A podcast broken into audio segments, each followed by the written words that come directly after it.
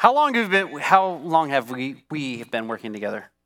It was 20 years last month. Twenty years. That's a while. That's a long time. Yeah, and um, over twenty years. Um, well, we did your wedding. We did.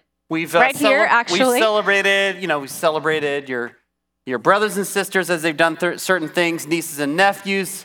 And yet, you have introduced us to your broader family. And That's today, right. we get to hear from your uncle. We, we thought we'd just keep extending it. We're so. just going to keep extending the circle. That's right. It's a pretty fun thing. This is my Uncle Lynn. I call him Uncle Van. Come on up, Uncle Van. Because when I was little, he did billboard decoration and he drove a big van. And, you know, when you're little, you associate people with things. And so um, this is Uncle Van, AKA Uncle Lynn Cory. And one of the things that when I think about you, I don't even know that you know this story. When I was little, we never drank soda in my house. Like it was a special day when we got Hansen's natural soda, Oh, which I don't wow. even think counts in the soda thing. But my Uncle Van is a Pepsi fan. he also happens to be a Dodger fan. Oh. And, And yet we um, still live and love each Yes, other. Yes, we do. And there's some Dodger fans out here too. You might feel like That's you right. came to Northern California and That's right. you're in a different land, but you have some some fellow fans here. Um, but when we would go see Uncle Van, we would get Pepsi because Uncle Van is a Pepsi fan. And to this day, when I'm having a crabby day, I have Pepsi at lunch because it makes me feel like I'm on vacation somewhere. It's my little treat having a Pepsi. Most days I don't. I, I kind of on the natural soda thing, but um, thank you for influencing my life. Oh, bless you, That's right. Amy. Love you. even if it has to do with sugar. That's right. Right. Well, um, Uncle Lynn and I have been in relationship now for, I don't know, maybe 12, 11 years, something like that. And um, Lynn has served as a pastor at Valley Vineyard in Reseda. Did I get it right? Reseda, right. California? That's right. That's why he's a Dodgers fan. fan. Um, but he's also been an author, and he's written the book that we've been going through as a church this fall called Jesus Secrets. This is uh, the way to advance the kingdom. And so um, you get a chance afterwards if you want to meet Uncle Lynn. And I think he's got books in the back if you'd like to grab one. Free. They're free. All free. Free, free. Like that. So thank you for blessing us. Absolutely. Um, and but more importantly, more important than being a pastor, more important than being an author, or even for me, a songwriter, the art of neighboring is something that Lynn and I both are incredibly passionate about. So we're going to have a little conversation today and let you in on our conversation as we talk about one of our favorite things. And that is our favorite thing because Jesus said, his command was to love one another. John 13, 35. Love one another. Just as I have loved you, so you must have love for one another. By this, all men will know my, you're my disciples if you have love for one another. There's also other places where Jesus says in Matthew 22, love your neighbor as yourself. He's quoting from the Old Testament in Leviticus, where it says, Love your neighbor as yourself, for I am the Lord. And so, this idea of loving your neighbor, what if God actually meant our actual physical neighbors? Those people that live upstairs from you if you're in an apartment, or next door, or if you're on a little ranch, maybe down the way. What does it look like to love your actual neighbor? I think sometimes loving my neighbor is one of the most difficult things, but it also has been one of the most rewarding things as I follow Jesus in it. So, Lynn, how did you come to this re- re- revelation, this realization um, to love your neighbor and your actual neighbors? What did that look like for you? Well, you know, Andrew, I, um, I, I didn't even put it together. I, when we, in fact, I would say that I kind of, actually, Joe and I, my wife and I, both of us backed into it. We lived in an apartment complex in, um at that time, it was called Sepulveda, city of Sepulveda. And we were living in an apartment building called the Noel Apartments, owned by Andrew and Andy Williams. If some of you are older, you know who that is. If you're younger, you probably don't. But um, we started loving our loving people in our, our complex there. There was a group of us that, that lived in the apartment. We would pray every Thursday evening. And uh, so we just, it just became a way of life. In some respects, because I was a pastor at the time, it was like an avocation. I was, I was carrying out the most significant thing of loving our actual neighbor. And in that apartment complex, just amazing things happened. I remember one fella, he was like 60 years old, and I thought, man, he's old. and, uh, uh, but after a time, he, he showed up one time at our church and he, he said, I want to have what you have. And he prayed with me uh, to receive the Lord. His name was Jack, and he's long gone on to be with the Lord. But um, his wife had uh, terminal cancer, and she literally could not get out of bed. And uh, so uh, one day, uh, Jack asked me, said, Would you have your pastor come over and pray with Pat, who was his wife? And so we, he, we went over to the house and we were in the living room. We began to pray for his wife. And out of no, um, nowhere, she comes running out of the bedroom bounding out of the bedroom and doing jumping jacks in front of us, saying, You did this to me, you did this to me. And she's Jewish. Hmm. And, uh, and what happened was she gave her life to the Lord right then with us. And then a, a, week later, she went home to be with the Lord. We did a memorial service in their apartment. And uh, I mean, we just had so many experiences together with people in that complex that people from our church wanted to live in the apartment because there was such goodwill and love that was being experienced in that setting. And that's really what you do when you begin to love your actual neighbor. You begin to change the, the whole environment where you're living. And so we kind of backed into it. I had a, a professor, his name was Dr. Joe Aldrich. I had him at Talbot Seminary. I know you, same, I know you went to Talbot as well. Yep. And uh, every class, uh, uh, he would start off with a story from his neighborhood. And it just kind of affirmed, wow, this is really the right thing to be doing. And so, but all during that time, I was reading every book on the church. And every time I'd read the book, I always felt like there was something missing. And I never quite figured it out, but through the years, I began to realize what it was was loving our neighbor as ourself uh, which Jesus told us to do, to love our neighbor. But where does neighboring start? It starts right inside your home, where you live. You begin to love your wife, your children, the people that live right in the neighborhood, and it begins to spread where you work, where you play, where you actually spend your regular day. That's you begin to, to do this. And the outcome is that it's your relationship then with people is authentic as t- trying to uh, we're going to go do evangelism i mean that is so not the way the lord did what he did when he was here he loved his neighbor as himself mm. the way i started loving my neighbor i was going to ask yeah, you that we were living in a condo in san clemente california yep. and uh, we had a downstairs, we were on the, the second story. So we had upstairs neighbors and downstairs neighbors, which, if you live in an apartment or a condo, you know that can be a challenge. Our downstairs neighbor blasted his music, like so loud, and he always parked in our parking spot. And I was like, I am so ticked at this guy. And, and, and then I felt like, you know what? I'm talking at church about loving my neighbor. I'm talking about uh-huh. loving others. I should probably live this out here. And so I began having a, a conversation with this guy, and he invited us to dinner. And I thought, this is going really well. We're going to go downstairs and actually see the inside of his condo. We're going to have a great time together. So we sit down for dinner. We get about 10 minutes into dinner, and he says, I'm so glad you're willing to have dinner with me. I want to talk to you about Amway and I thought, he beat me to the punch. I was going to talk to him about Jesus, but he talked to me about Amway, Amway. and said, well, it didn't go so well.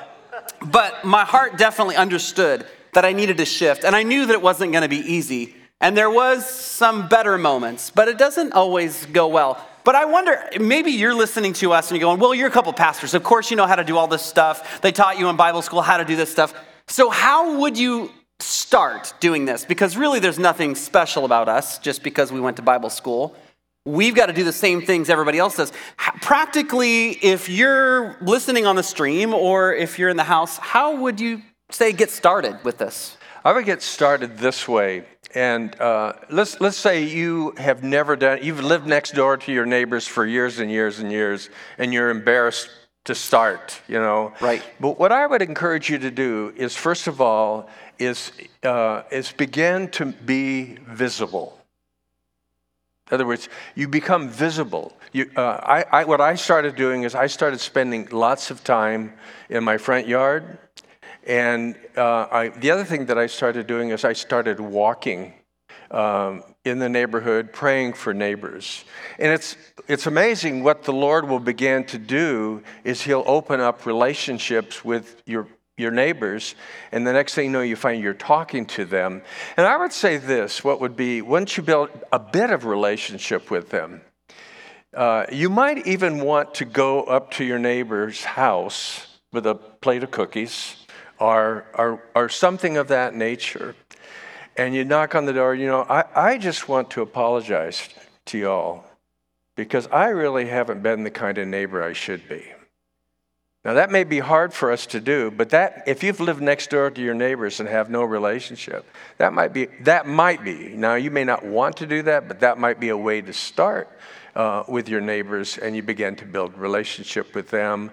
Uh, and the, and what happens is, as I prayed and as I walked, it's like people and neighbors started coming out of the woodwork because we live in a day when we drive into our right, into our garage, the door goes down, and we have our little life inside our home. But when you begin to spend time and connect and have conversations with your neighbors, all of a sudden you find that they just start coming out and relating to you, and, and it just builds this rapport, and you end up experiencing community. But you have to start somewhere, and it could be just a simple little gift that you give them to kind of shock them. That's how I actually came to the Lord. A, a fellow, I won't go into the details, of, but he made something for me that just shocked me. I was surprised that he would devote all this time to do something special. So I would pray and ask the Lord, what is it that you would like me to do with my neighbors that would really touch their hearts?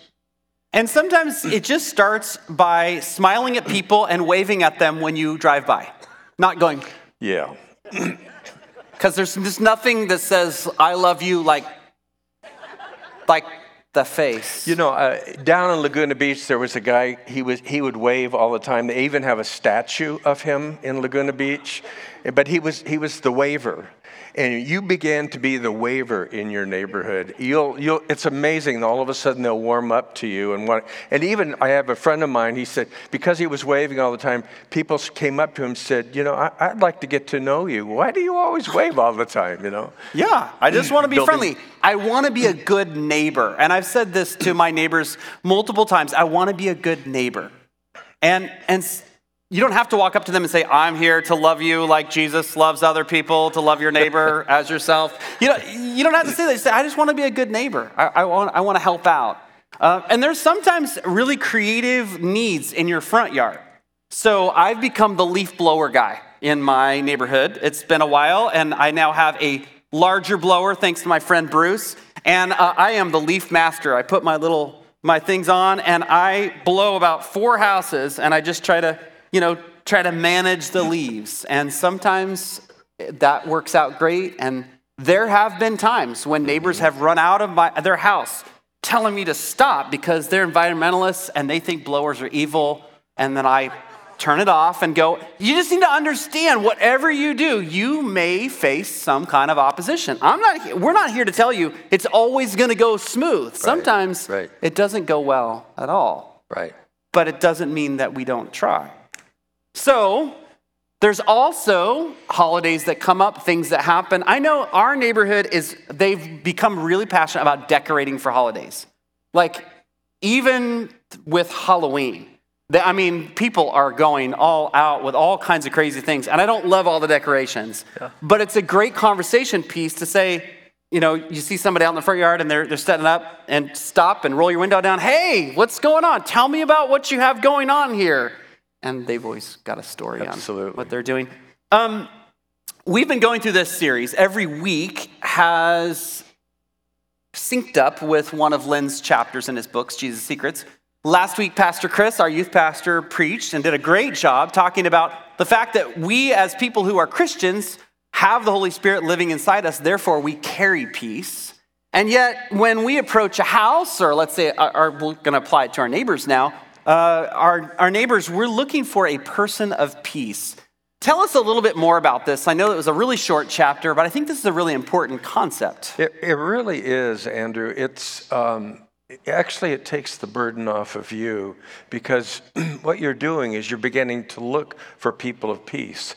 And in Matthew chapter 12, he says, Matthew chapter 10, he says essentially this if they welcome you, if you have neighbors that welcome you, that is really the starting point. So you're looking for people who like you. And I want to say this they, they like you because there's something about you, more than likely, that's different than what they're used to. And what they like is the one who's in you. So don't get a big head when they start liking you, okay? so when they start liking you, they become attracted to you. And Jesus talks about a worthy person, he talks about people of peace. And these are people who God's put his peace on. They're not yet believers yet, but they're on their way to be believers. So, what I started doing is I started looking for these people in our neighborhood. As I had communication, relationship with them, then I began to identify people of peace. Remember this one woman, I'd never talked to her about spiritual things, and she, she said to me, Lynn, I'd like to talk to you about something that's spiritual. We had connected before, but the, she moved into the into a really a spiritual dimension. And what what I love that Jesus said, he said, when they listen to you, they listen to me. And so you're looking for people who listen to you who, like my, uh, my daughter in law, who's yet to become a believer, she said to me, she said, Lynn, I want you to know, actually said, Dad, I want you to know that everything that you're saying is not going in one ear and out the other, but it, it, I'm taking it all in. And so you'll begin to see that people will do that. And so you're looking, you're looking for people who like you, who welcome you, and then then those are the people. You want to love everybody in your neighborhood, but those are the people that you're going to give special attention to because the Lord is working in their heart. And we'll talk about this in a moment. But Jesus said, My Father is always at work. See, we think we're out there on our own. But see, the Father, the heavenly, our heavenly Father, is around working in the lives of people in your neighborhood. And He's placed you in that neighborhood for a reason. It's just not happenstance that you happen to live there. And so your father's at work, and then he will invite you into things that he wants you to do. But so I have people in my neighborhood. I remember one gal named Leanne who came to faith. I mean, she, I saw her, I picked up on right away that she was a person of peace. she came to the Lord in our, in our, Joe and I prayed with her in our dining room. We baptized her in, with all of my people that are part of our neighborhood Bible study. It was just a glorious event. But so it's a progression, and you're not forcing it. You're, you're looking for people that the Father's already been working with, and, and that person or persons are becoming sensitive to the things of God. So it's a progressive type thing, but everybody gets loved in your neighborhood. That's right. Secret weapon in our neighborhood walking your dog.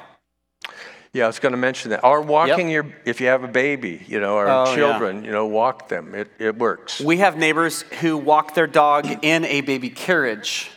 No joke. Yes. It's, yes. A, it's very cute. Saw them actually last night.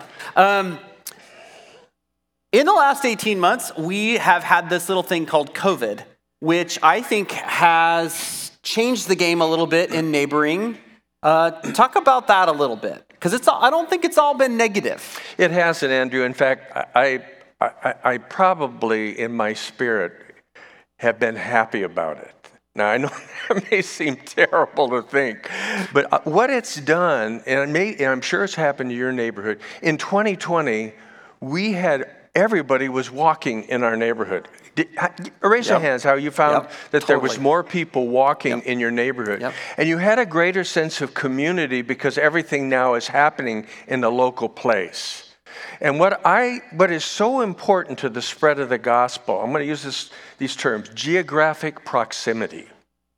It's an important thing to think about because we all live in neighborhoods. So, I, one of the things I think he did is he de emphasized the building, the Lord did, during this season, and placed the emphasis on where we live, where we work, where, where we go to school, where we play, wherever we might be, it, it, he narrowed it down. I see the Lord in all of this. Now, obviously, there's downsides to COVID. I, I please know, I, we had COVID, so I know. But I, but I want you to know that I, well, the way I see it, that God is supernaturally working through COVID, through, through everything that's going on. See Him behind the scenes moving in a beautiful way to accomplish. Like, for instance, one of the guys in our neighborhood, his name's Billy, he played for St. Mary's. He's six foot tall, six foot really tall and big. He's like 250 pounds, big. And he, he played with Magic Johnson. And, and he and I met each other before COVID, and we just fell in love. A big African American fellow. We hugged each other the first time we met each other. He's a believer. And during COVID, right at the outset, he said, I want you to lead my son to the Lord. His name is Cody. And uh, so I he, so we're like all social distance. All three of us were six feet apart. And I'm sharing the gospel with Cody, and, you know, he's cheering me on. Well, long story short, during this whole season, we ended up going down to Vanguard, where now Cody's going to school. He wasn't a believer when he's th- he got there, and I don't know where he's at, but it's a really great school, great place in Costa Mesa. And I ended up going down with them, and Cody afterwards, he said, You know, this, was, this would have not gone this way, Lynn, if you had not been with us. I've only known him about three, maybe met with him about three or four times, gone to his games and stuff like that. But COVID opened, I think, opens up doors. I think fear, a lot of people are living in fear. And uh, we as a church should, and I'll say this COVID, COVID is, is a great servant, but a terrible, I mean, fear is a great uh, servant, but a terrible master. And if you let it master you, then you're going to cower. But this is our time, I think, to stand strong and stand up and live as, as people who are, you know, God's not giving us a spirit of fear, but a power, love, and a sound mind, right? Mm-hmm. So it's true. And I think when you have, let's say, a neighbor share with you, I'm really afraid, and people have been very outspoken about their fear of COVID, that's a perfect time to Absolutely. say, hey, can I pray for you just right now that the Lord will give you peace in, in place of that fear because he loves you. Yeah. And, you know, you never know what's going to happen. But um, I know that uh, for some people, they have figured out social distancing circles in their, on their block. So I know that my parents have like Friday night, everybody brings their own drink and they they made a, make a big circle in the end of the cul-de-sac and everybody's distance, and they have gotten to know each other better than ever before. And they, you know, now that some of the restrictions have lessened, they still do this. And so there are opportunities uh, in the midst of all this. And so, what role does prayer have? Because yeah. I know um, praying for, you mentioned praying for others, and, and one of the things that I've done is tried to get to know all of my neighbors' names. So at least I can pray by name instead of pray for that guy with the brown hair, you know? Uh, but to pray for them. So when I drive by, I try to pray for each neighbor as I drive by. By the way, we're not talking about hours and hours and hours of your week. We're talking about minutes and minutes and minutes when the Lord brings things up, that you're attentive and you're, you're ready. So prayer, Tell us about that. Yeah, Andrew. I uh, one of the things that I the Lord has shown me, and what I'm going to share with you is like the centerpiece for neighboring. And I've mentioned it in the book, but this is the the idea of kairos. Uh, the word kairos means opportunity. In the New Testament, there's two words for, for time. One is kairos, and the other is chronos. Chronos is what we our clocks, what we run our, our daily lives by. And chronos is not a bad thing. But if your whole life is lived by chronos, then you're going to miss out on the opportunities that God has for you in a given day. And so I want to just share briefly some verses here. And this is in John 5 17 through 20. And Jesus, Jesus says this My Father is always at his work to this very day, and I too am working. Jesus gave them this answer Very truly, I tell you, the Son can do nothing by himself. He can do only what he sees the Father doing, because whatever the Father does, the Son also does. And um, yes, and he will show him even greater works than these, so that you will be amazed. And this is really what I desire for you all to do is to move in a place where you're amazed like Jesus was. You'll, you'll be amazed at the things that he brings up.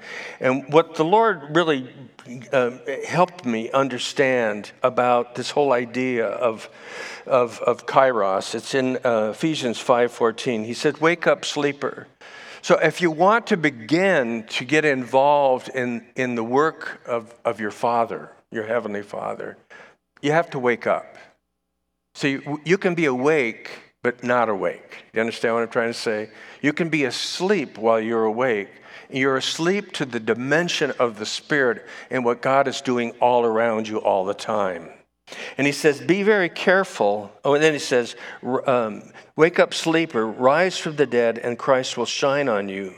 Be very careful then how you live, not as unwise, but as wise, making the most of every opportunity because the days are evil. Therefore, do not be foolish. And he says this, but understand what the Lord's will is. Now, he's not talking about the Lord's will. He's talking about the Lord's will in a moment by moment days in which you live your lives. You become aware of what your Father's doing in the Spirit, and you'll be amazed at the things he does. Um, one of the things I want to emphasize is uh, uh, Dallas Willard, who's a dear friend of mine. Dallas, Dallas, one of the things that he emphasized is don't ever try to make anything happen. So if you get into that mode of trying to make th- things happen, rather than allowing the Lord to, to set it up and, and to, to join in what your Father's doing, He'll put people off. But if you find yourself in the flow of what the Spirit is doing with your neighbors, people you work with, or wherever who aren't believers, you'll begin to become sensitive to the Spirit in the moment. Dallas Willard said, Lynn, what you are doing, if you keep doing what you're doing, we'll see revival and awakening. And uh, Dallas was quite an individual, a lot of, a lot of pastors um, he ministered to. He was a professor at USC and just a brilliant man, but a very humble man. And so, um, so I figured, well, he's telling me if I keep moving forward, then I'll see revival, but don't ever try to make anything happen. So, what do you do? And what the Lord revealed to me is that you pray. And I like what, you know, uh, in Psalm, David says, I lay out my prayers before you and wait patiently. So, the second thing is that you wait. You wait for him. And you're waiting not with, will it ever happen, but you're waiting with an anticipation of what God is going to do. And then the third thing that I realize is that Jesus said, I only do what I see the Father doing. So you're watching to see what the Father's doing. Your eyes are open. What are you doing in this situation, Father? And then all of a sudden, like a little kid, he says, Come on, come on, son, or come on, daughter. I've got something for you to do. And you join him in what he's doing. That's how Jesus, all the stories in the Gospels, that's how they all took place. In fact, at the end of book of John, it indicates that if all the things that Jesus did, they couldn't, they couldn't fill up all the books that are in, you know, in the world. So Jesus was very active, but he was active in doing what the Father was doing. So I'll share a quick story with you. When we had COVID, our neighbor across the street, part of our neighborhood Bible study, let this doctor friend of hers know that we uh, had COVID, and she came over on four occasions and gave, it, gave us medicine that we needed. My wife and I, Joe and I, were both with COVID. So after, the, after we got healed up, Andra asked uh, Linda if she would like to be a part of our Bible study. She has been a part of our Bible study ever since. She comes every other week because she's on seven and off seven. And, uh, and she's yet to come to faith now, she invited her sister. She invited another doctor who's come. I mean, you can't make these things happen. So, this doctor from ICU happened to see a video that we all filmed, letting her know we missed her on the week she wasn't there. And she wanted to know, What is it you're watching? She said, Oh, it's my Bible study. And she said, Well, I'd like to go. and her mother was dying, was in hospice. So she said, I need that. And then, uh, then Linda invited her sister I wish I could just read the, the I just got this this week. Uh, her sister Barbie says, I don't quite understand. All I've known all my life is believe or else. And she said, and I, now she's coming to the Bible study, and she's uh, she said in her, her, email to me, she said, I, I don't understand all these different verse references. Could you help us help me out? I'd like to know about faith. I mean, these are things that God begins to orchestrate when you begin to enter in. It took us a while before the Bible study actually started. But when you begin to love your neighbor by in, in, in the kairos way, you begin to see it just kind of grow into what God has in mind for it. So let's tell a few stories because that's really fun about how people have engaged their neighbors because there's all sorts of creative ways to engage your neighbors. So maybe we'll take turns. We'll just we'll like do a little bit like ping pong. So uh, for us, we take advantage of holidays. So if if it's Thanksgiving, maybe it's pumpkin chocolate chip bread. If it's Christmas, maybe it's cookies, but it's probably pumpkin chocolate chip bread. if it's, uh, you know, we love the 17th of March, which is St. Patrick's Day, it's probably pumpkin chocolate chip bread. Are you, are you seeing where I'm going with this? We don't create something completely different every holiday. Yeah. Why? Because my wife makes mean, and I mean great, pumpkin chocolate chip bread. People argue over it, they fight for it, they steal it, um, and we know it. So that's a secret weapon. You just, you know, ding dong. I just, I made, I made an extra loaf for you. you know, Andrew, this, this, uh, I'm going to tell on myself on this, okay? It, I, there's a lot of things I could tell on myself about, but I, if you've read my book, you see some of them already. But um, we have a, we had a, a, couple in our church, and they would make uh, almond roca. It was like to die for. And so I thought, this is a great opportunity. I am I'm going to get this almond roca. And so I bought 20 bags at $5 a piece, and I, I'm going to give it to all my neighbors. And I set it in our bedroom with in a bag, all these little bags of almond roca. And this was early on, and it was like, I'd look at the bag and I, you know, days would go by, weeks would go by, and the almond roca is still there waiting to go out to our neighbors. And I was, I was fearful of doing it because I felt like a, I felt like I was going to be really feel goofy doing it, you know, going, here, you want some almond roca, you know. And so my granddaughter came by, her name's Jacqueline, she was four at the time. And I don't know how, we happened to have a wagon at our house at that time. And for some reason, I, the, you know, uh, the light went on, and I realized I can take Jacqueline with me. That's right. And I won't feel so stupid. Right. And what happened was that we went door to door, and Jacqueline went with me. And Jacqueline, at four years old, is totally uninhibited. She's walking in their house. People are inviting us into their house. Come on in. We have something we want to give you. And it just opened everything up. But I was hesitant to do it because of how it, I might have felt if I was at a neighbor's house. Here's your bag of almond roca. I've been doing that now for years and years and years, and all the neighbors look forward to Christmas around that time when we give out homemade almond roca. So I understand. yes, kids are a definite icebreaker for the deal, but sometimes it's just it's just trying to catch someone at, a, at an opportune time. If they're doing something, if they're loading in something heavy at their house, you go, hey, do you need any help with that? I have helped neighbors move couches in and all sorts of things. And it's amazing, just especially when someone's really struggling, it just feels like someone throws you a lifeline. So just being aware that if somebody's moving in, it's a great time to go over and say, hey, how's it going? Do you need any help? I'm happy to jump in. Um, and, and being available in those moments where you see there might be a need. Yeah, no, it's need. Uh, what you're saying is, is begin to pray and ask the Lord to show you the needs of your people. And when you meet a need that they have, you ever seen a, one of your, your husband or your wife all of a sudden do something really nice for you, unexpected? Can you imagine you start doing that with your neighbors? And it's unexpected. And uh, it's it's just a. I, know one guy in our neighborhood has Parkinson's. He, he got he was a, a, nurse at US UCLA, and I, I, I just happened to meet him, and I found out he had you know Parkinson's, and really great guy. And I said, you know, Gary, if there's anything I can do for you, let me know. And he took me up on it. And I've taken him down to UCLA to emergency and a lot of different things that I've done, been able to do for him to meet his need. And of course, Joe, my wife, is always looking at, bring, he's single, so she's always bringing food over to him. And just think of the bond that it brings between neighbors that way. You'll get connected, if you get connected with your neighbors, you'll find that you will be more connected even with people in the body because you live in geographic proximity to them. When you see each other more often. So there was an older woman who moved in across the street and so I wanted to make sure that I, got, I went over and introduced myself. So I'm, I see her get their trash cans. She's bringing her trash cans in. So I run over there and, hi, I'm Andrew. And, and she introduces herself as Barbara. And uh, I said, you know, if there's ever anything we could do for you, uh, Linda and I and, and Mimi, our daughter, all live right across the street here. She says, yeah, actually, there is something that you could do.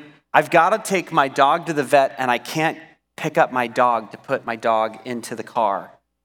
I said, okay, I, I could do that. So it's this huge Rottweiler. I mean, huge.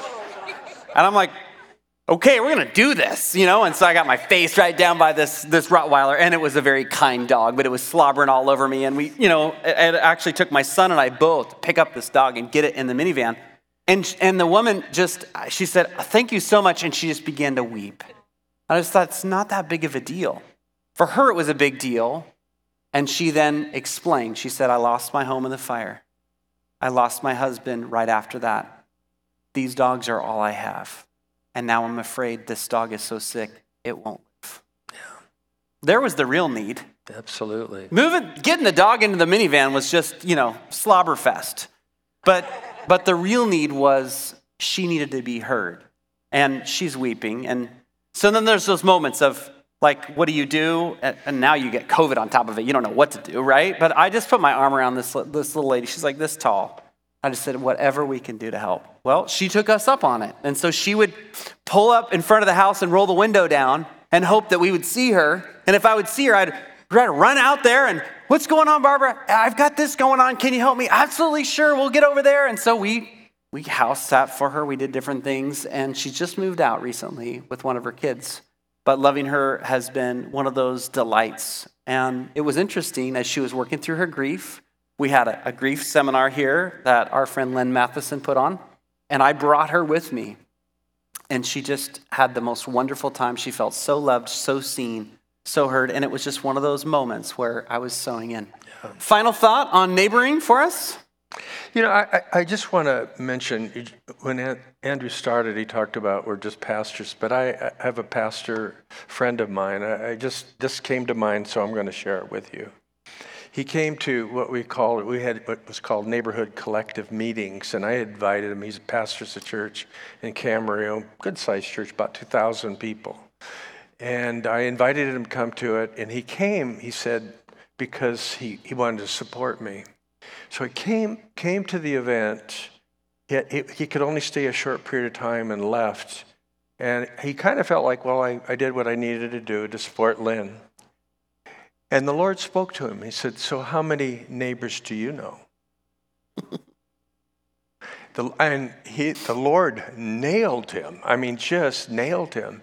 And I mean, I have documents where he's written, I, I am in rebellion. I, I realized that I was in rebellion to my Lord's greatest commandment to love the Lord and to love your neighbor as yourself.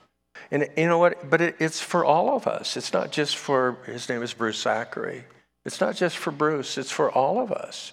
All of us, you know, want to be obedient to the greatest commandment to love the Lord our God and to love our neighbor as ourselves, to love one another, and to be a part of fulfilling God's great commission. Mm.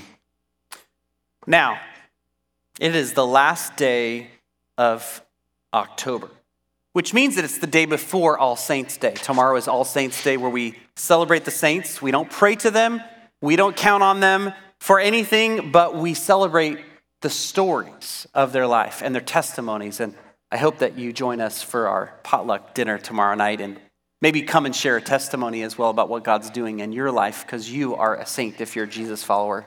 Now, Christians are all over the map on what to do on this last day of October.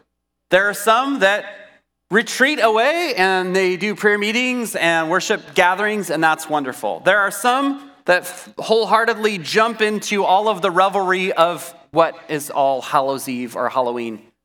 For our family, what we've figured out works for us is to be the light in a dark place. So, all these scary decorations everywhere, we have our Christmas lights. I made sure I field tested them last night. They're all ready to go, bright white. And we oftentimes have a fire pit and we serve soup and we serve some hot drinks if it's cold, although I don't think it's going to be that cold this year. And just we're a place of hospitality. We're not wearing scary costumes. We're not celebrating dark things, but we see as an opportunity to bless. Amen. Like I said, Christians are all over the map on this. So for you, this might not work. But for us, this has become one of those days of the year where our neighbors come over and they say, and they begin to open up. And we begin talking about all sorts of things that are going on in their life and what's happening because we've just shown hospitality. And I think whether it's All Hallows Eve or another day, um, hospitality is one of these keys that says, I want to share what I have. Just come. And so, loving your neighbor doesn't always go well. It's not always easy. There, we could both tell you horror stories, which we won't tell you today, uh, of when it went badly. Mm. When I prayed for one of my neighbors and I used the wrong name, uh, I used the name of the lady that she was having a conflict with, and I prayed for her with the wrong name, and she probably got completely the wrong idea and left. Man, you just try so hard, and sometimes it doesn't work out. But Jesus is in the midst of all. So, if you'd stand, if you're in the house, We'd love to uh, have the prayer team come forward and offer prayer for anybody who has needs physical, emotional, spiritual, financial, whatever it is. We would love to pray for you. So, um, Jesus, thank you yes, for the fact that you have a heart for those who are far from you. Thank you that lost people matter to you. Yes. And that you were willing to even leave the 99 to go after the one. Give us a similar heart that we would go after our neighbors in a loving way, that we would love them in a way that would help them to see who Jesus is. And in the midst of it, give us creativity and boldness and give us adventure and fun in the midst of it as well as we love our neighbors well and see you work and live this adventure that you've invited us to into this life to the fullest. So we give you praise, Jesus. We do pray against all the dark forces in our city right now in Jesus' name, that they would be quelled by the goodness of God. They would yes, be destroyed Lord. by the angel armies that are dispatched into our city. May our city be a place of light. We just pray that you would eliminate uh, the temptation from hearts tonight to do harm. And Jesus, we lift you up and glorify you on this day that you've made, and it is a good day. So we bless you in Jesus' name. Amen. Amen. Thank you so much for joining us here in the house as well as on the stream. We'll see you next week.